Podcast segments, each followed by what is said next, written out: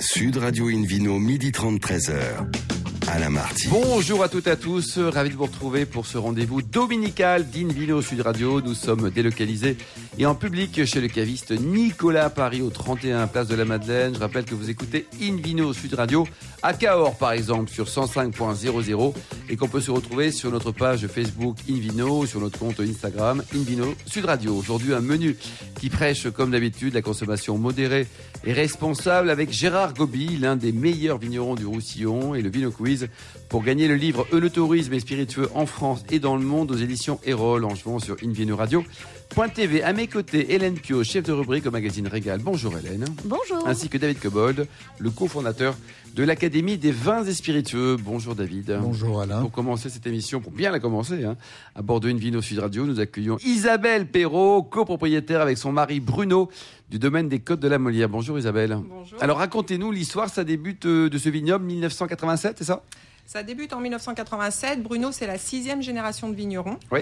Euh, donc, il reprend naturellement le, le domaine. En fait, il n'a pas d'autre choix. Enfin, c'est, ça s'impose un peu à lui. Oui. Euh, on s'est rencontrés. Moi, j'étais très jeune. J'avais seize ans. On se marie en quatre-vingt-neuf. Et, euh, et petit à petit, en fait, je vais avoir euh, les pieds dans les vignes et euh, la tête dans le vin, et voilà. C'est parce que votre donc, famille, à vous, personnellement, non, était pas du tout, pas du tout. Mon père, dehors, mon père est joaillier, euh, pas du tout. Et, euh, et voilà. Et je vais pas avoir forcément l'intention au début de m'y intéresser, parce que c'était pas du tout ce que je voulais faire. Moi, je voulais pas du tout euh, rester à Vauxrenard, et je voulais pas me marier avec un vigneron quand j'étais petite. Donc, ah, vous avez perdu raté. deux fois. Quoi. Donc, en fait, Isabelle Perrault a raté sa vie. Ouais. C'est, c'est triste. Complètement. C'est une histoire d'un échec épouvantable. euh, bravo, vive l'échec. Et donc, euh, et donc voilà, donc petit à petit, en fait, je m'y intéresse et je m'y intéresse d'autant plus quand euh, quand on va passer en bio. Là, ça commence vraiment à m'intéresser parce que parce que moi, j'aimais pas le vin. Vous n'aimez pas le vin en plus ? Non, j'aimais, j'aimais vous pas, pas le vin. Les vignerons, vous n'aimez pas, pas le vin. J'aimais pas le vin. Et, triste euh, vie avant. Et en fait, je me suis rendu compte que j'ai commencé à vraiment apprécier les vins quand on a commencé à faire des vins naturels. D'accord. Et, euh, et là, j'ai commencé à m'y intéresser et à déguster et, et à en boire. Voilà. Et en déguster avec modération, mais régulièrement. Hélène voilà. Piau.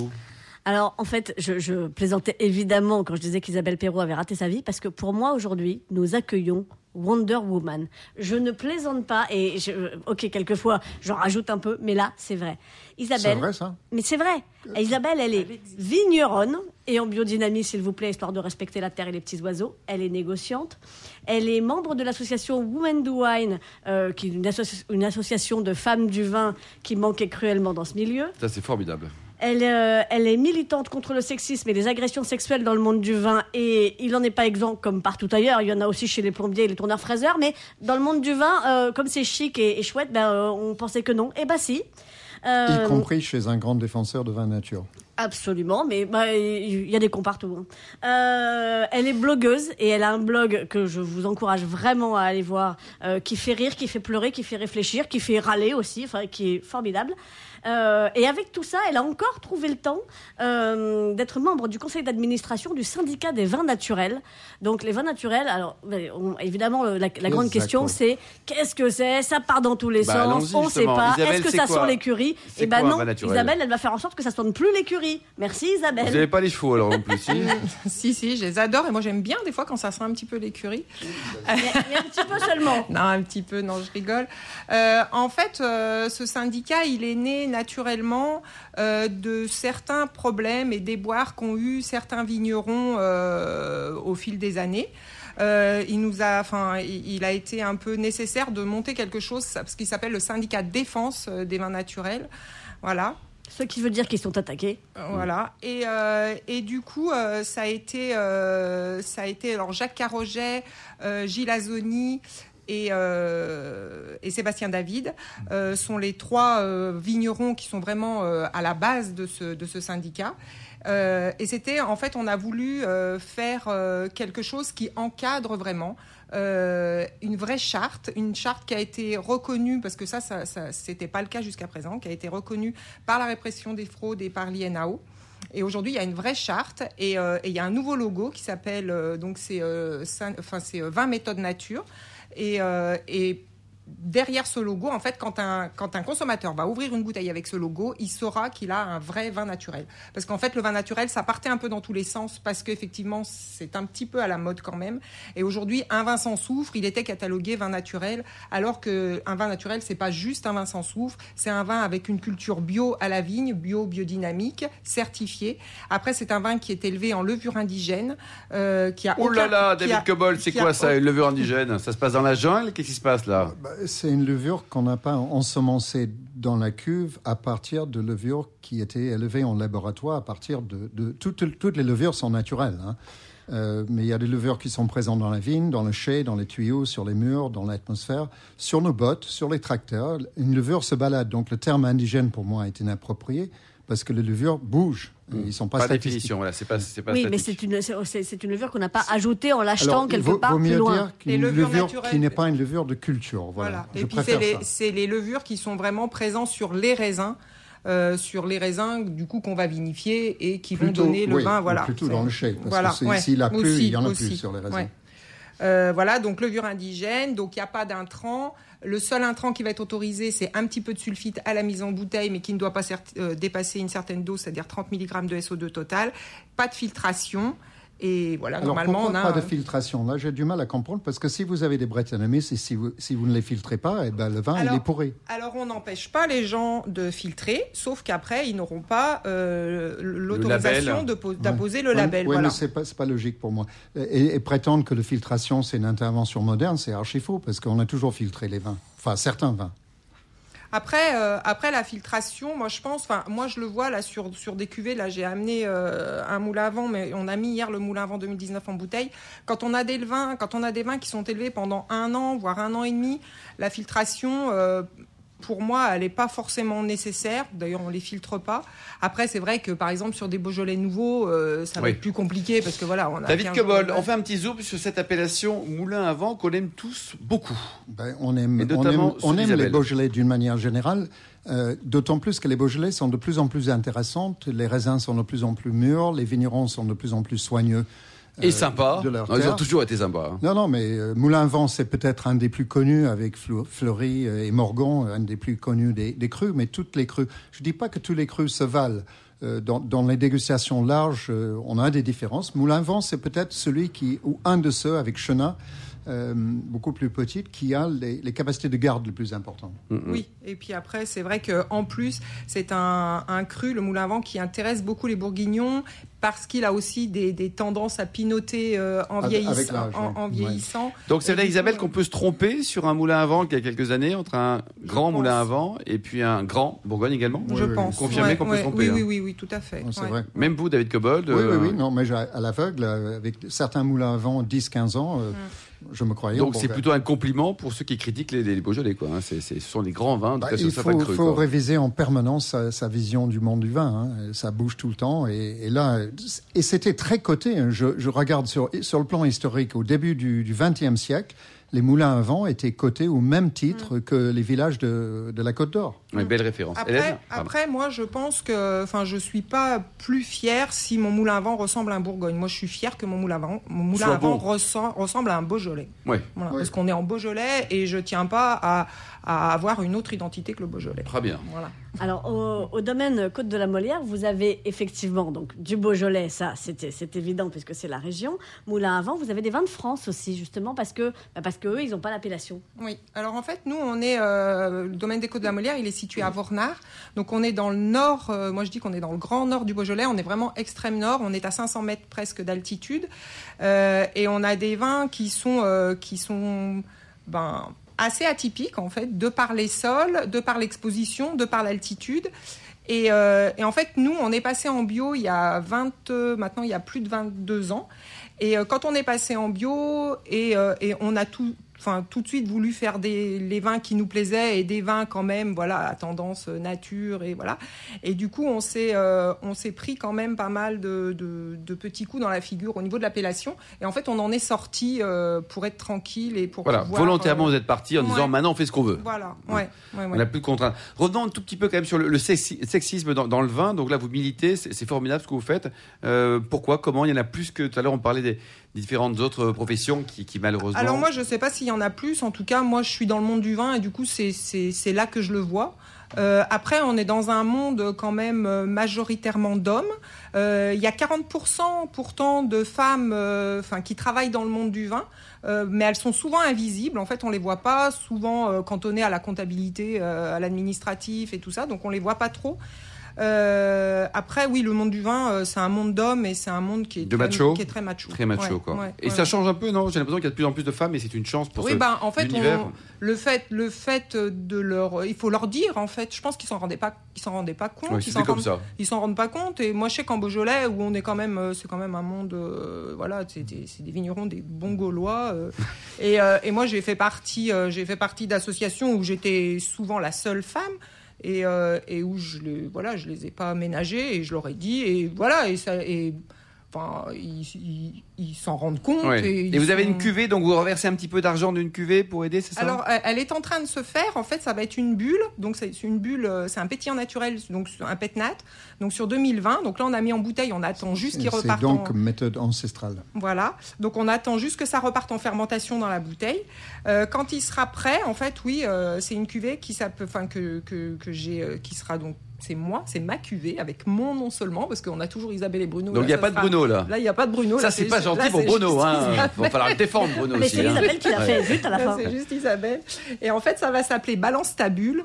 Euh, donc en rapport à Balance ton porc. Voilà, c'est, un peu, c'est, c'est une étiquette un peu rigolote, mais j'ai voulu quand même réagir par rapport aux étiquettes très sexistes. Et une partie des sous seront reversés, c'est voilà, ça, Isabelle ? Voilà, ouais, mais euh, à une association, euh, enfin, la, l'association Nous Toutes, en fait. Pour terminer, la, la gamme de prix, ça va de, de combien à combien ? Combien, au euh, ça va de quatorze à, euh, à, à autour de quarante euros. quarante euros, quoi. Ouais. Et Balance ta bulle, ça va être à combien ? euh, Ça va être à euh, dix-huit euros. dix-huit euros précisément. Ouais. Et on peut trouver les vins donc plutôt en, en circuit spécialisé, en grande euh, distribution ? Non, pas du tout. Pas du tout à grande distribution. Pas tellement les circuits euh, spécialisés. Moi, c'est surtout euh, des petits cavistes, euh, des restaurants et euh, beaucoup d'exports pour le coup sur des petits importateurs. Merci euh... beaucoup, et, Isabelle Merci. Perrault. Le site internet, peut-être, pour prendre enseignement euh, c'est côtes de la molière point com. Dites-le doucement.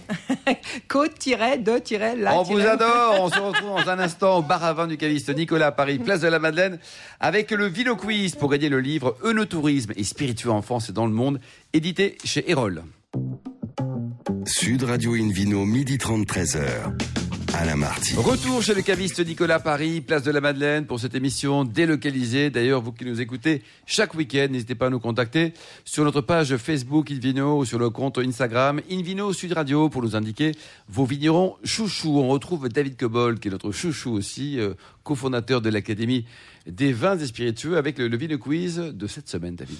Alors, pour gagner ce livre magnifique, Un tourisme et spiritueux en France et dans le monde, chez Eyrolles, euh, la question de ce week-end est: de quel cépage sont issus les vins rouges du domaine Charles Joguet en Val-de-Loire ? Option A, le Cabaret franc. Option B, le Taverna franc.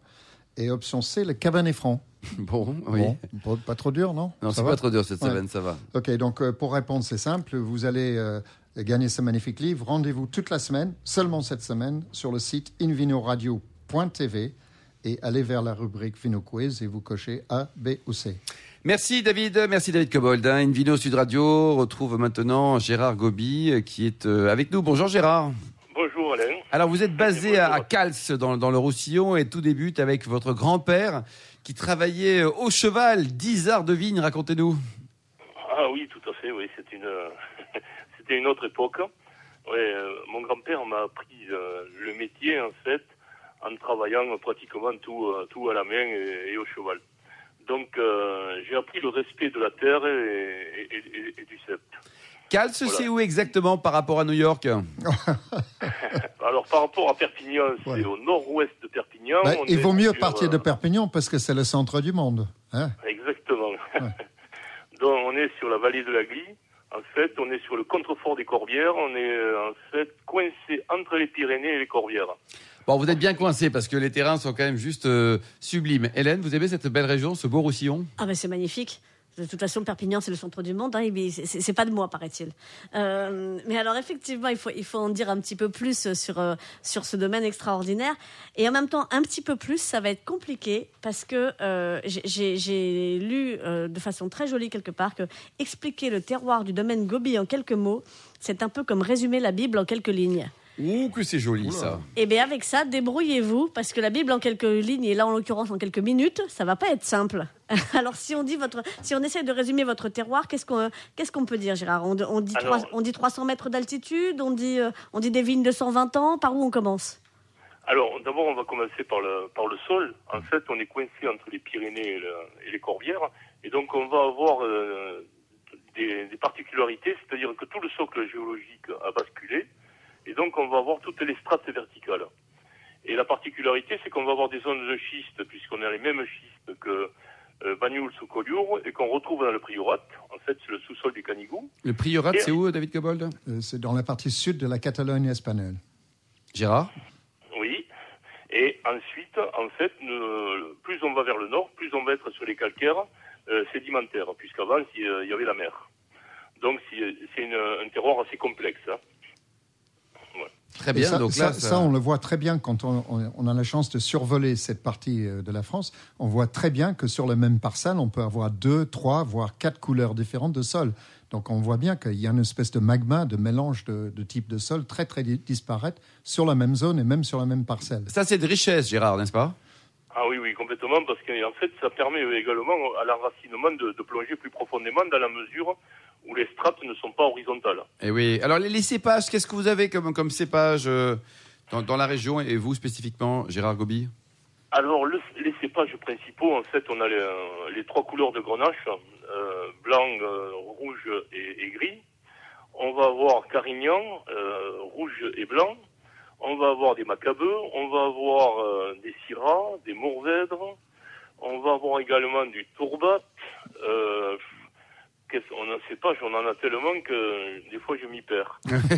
Le tourbat, c'est quoi là, David Cobbold ? C'est sympa ça. Ah, le tourbat, euh, cépage rare de, de la région, mais je pense d'origine espagnole, comme beaucoup de cépages dans le coin. Hein. Ouais.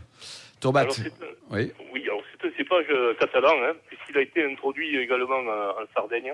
Ouais. Donc on va, on va le retrouver en fait dans toute la Catalogne. Ouais. Ouais. On va avoir également des cépages comme le roubia, euh, mmh. qui est un peu la, la ressemblance avec le mourvèdre. On va avoir également des mourvèdres. Euh, voilà, on, on va avoir toute une, une panoplie de cépages euh, euh, importants, quoi. Mmh. Hélène ? Et alors, euh, mais vous, cela dit, vous ne faites pas pousser que du raisin, parce que euh, vous, vous faites euh, toutes sortes de choses. Vous êtes en polyculture sur euh, quasiment cent hectares ?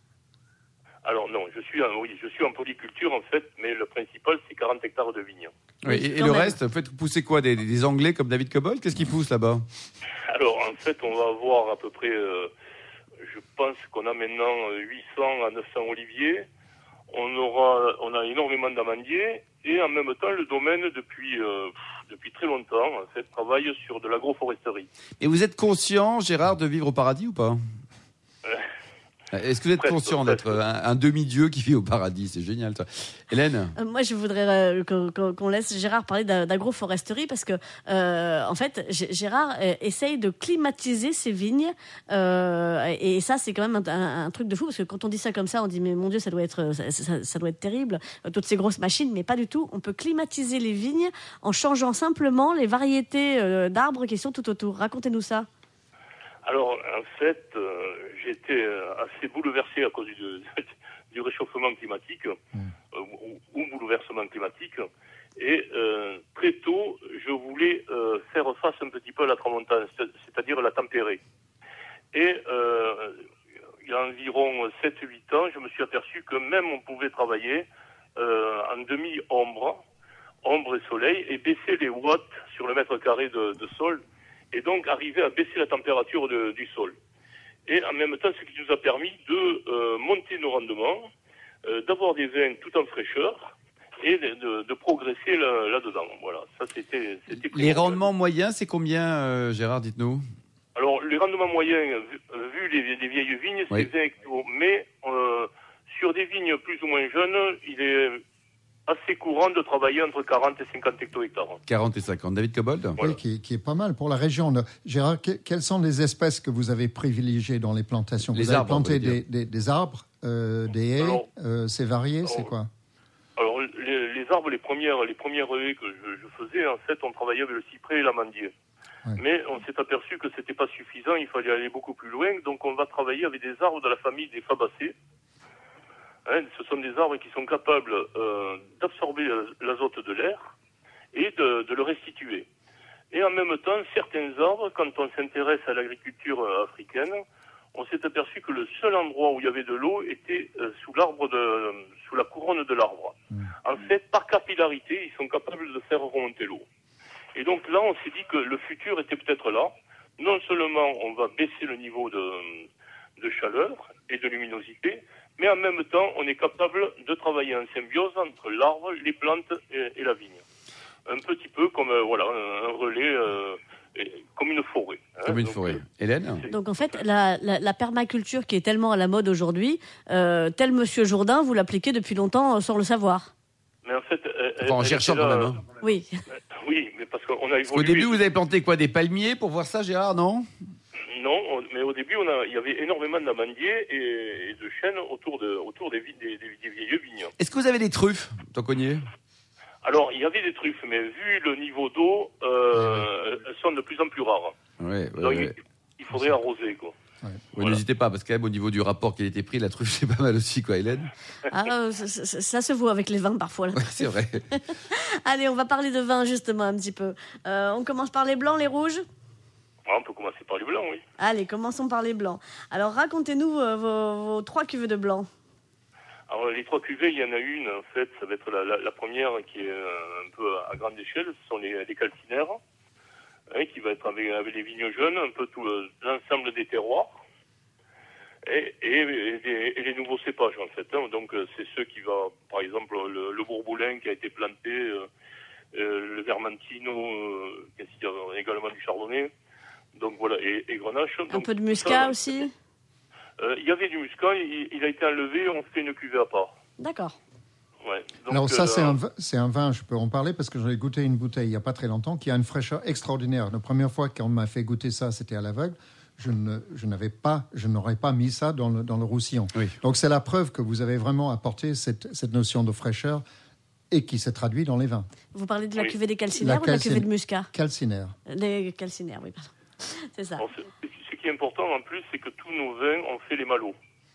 Les malots, c'est quoi ça ? ah oui. C'est quoi, c'est donc, le malus balus ? C'est quoi ? C'est la, la dégradation de. Est finie. Oui, c'est une dégradation d'acide malique en acide euh, lactique qui a moins d'acidité totale, donc ça réduit l'acidité et c'est surprenant. Dans le sud, en général, on essaie de garder l'acidité, mais la preuve que chez Gauby, l'acidité est largement suffisante pour faire la malolactique et du coup, le vin est plus stable aussi. Plus stable. Pour terminer, Gérald, on a parlé donc euh, avec Hélène donc des blancs et les rouges, un mot ? Alors, les rouges, on va également avoir le, les calcinaires en premier, on va avoir le, les vieilles vignes, et ensuite, on va avoir une cuvée qui s'appelle Montada, qui a été un peu notre, notre fer de lance. Voilà, qui est une cuvée qui est faite à base de, de très très vieux grenaches, qui ont au moins quatre-vingt-dix ans, et d'une partie des très vieux carignans euh, qui sont complantés, en fait. Complanté, de... c'est quoi ça, David Cobbold ? euh, Vous avez deux, plusieurs variétés de vignes dans la même parcelle, comme autrefois. Avant Qu'est-ce le phylloxéra, euh... quasiment toutes les vignes étaient comme ça. On apprend plein de, de termes techniques aujourd'hui. Et, et, voilà, et... il paraît que vos carignans, certains ont plus d'un siècle. Oui, alors il, cette année, ils ont fait cent trente ans, puisqu'ils datent de, du cadastre de mille huit cent quatre-vingt-dix. Et ils donnent encore des raisins. Et ils donnent encore des raisins. Alors évidemment, c'est pas, c'est pas la, la régularité. Petit rendement, même. quoi. Mais c'est, mais c'est très intéressant. Ouais. Et ils ont encore un potentiel ? Ça veut dire qu'à cent trente ans, ils ont encore de, de, de beaux cèpes devant eux ? bah Oui, regardez-vous, ah, Alain, oui. vous, avez, vous avez cent vingt-cinq oui, ans et on tout va bien. On m'a décongelé ce matin, Hélène, on m'a décongelé ce matin, on ne peut pas tout avoir. Quoi. Pour les bouchonner, Pour, pour c'est, terminer, c'est terminer Gérard, les, le, le prix des bouteilles, parce que là, vous nous donnez envie de déguster les blancs, les rouges, il n'y a pas de rosé visiblement. Euh, ça va de combien, combien vos prix ? Alors, ça va de dix-huit à soixante-dix-sept. De dix-huit à soixante-dix-sept. Quoi. Et soixante-dix-sept, voilà. Et vous les vendez quoi ? Vous les vendez euh, aux particuliers en direct ou aux cafés, hôtels, restaurants, cavistes ? Aux particuliers en direct, aux cavistes, euh, aux professionnels, oui, oui. Euh, euh, notre, notre clientèle est très large. Et ce sont des vins magnifiques. Hein. Et pour terminer, la température de service, ça c'est très important. En moyenne, pour vos vins blancs, quelle température ? En moyenne, Gérard, sur vos vins rouges, quelle température ? oh. sur les blancs, je, je dirais douze degrés. D'accord. Et sur, sur les, les rouges, quatorze à quinze. Merci beaucoup Gérard Gauby. Merci également à Isabelle Perrault, Hélène Piau, David Cobbold et aux millions d'amateurs de vin qui nous écoutent passionnément chaque week-end. Un clin d'œil à Angéline qui a préparé très bien d'ailleurs cette émission, ainsi qu'à Sébastien pour la partie technique, euh, fin de ce numéro de InVino Sud Radio. Pour en savoir plus, rendez-vous sur le site sudradio point f r, invino radio point t v, notre page Facebook InVino, notre compte Instagram InVino Sud Radio. On se retrouve samedi prochain à douze heures trente pour une nouvelle émission, toujours en public et délocalisée chez le caviste Nicolas, fondé en mille huit cent vingt-deux. D'ici là, excellent déjeuner, restez fidèles à Sud Radio, encouragez tous les vignerons français, surtout respectez la plus grande démodération.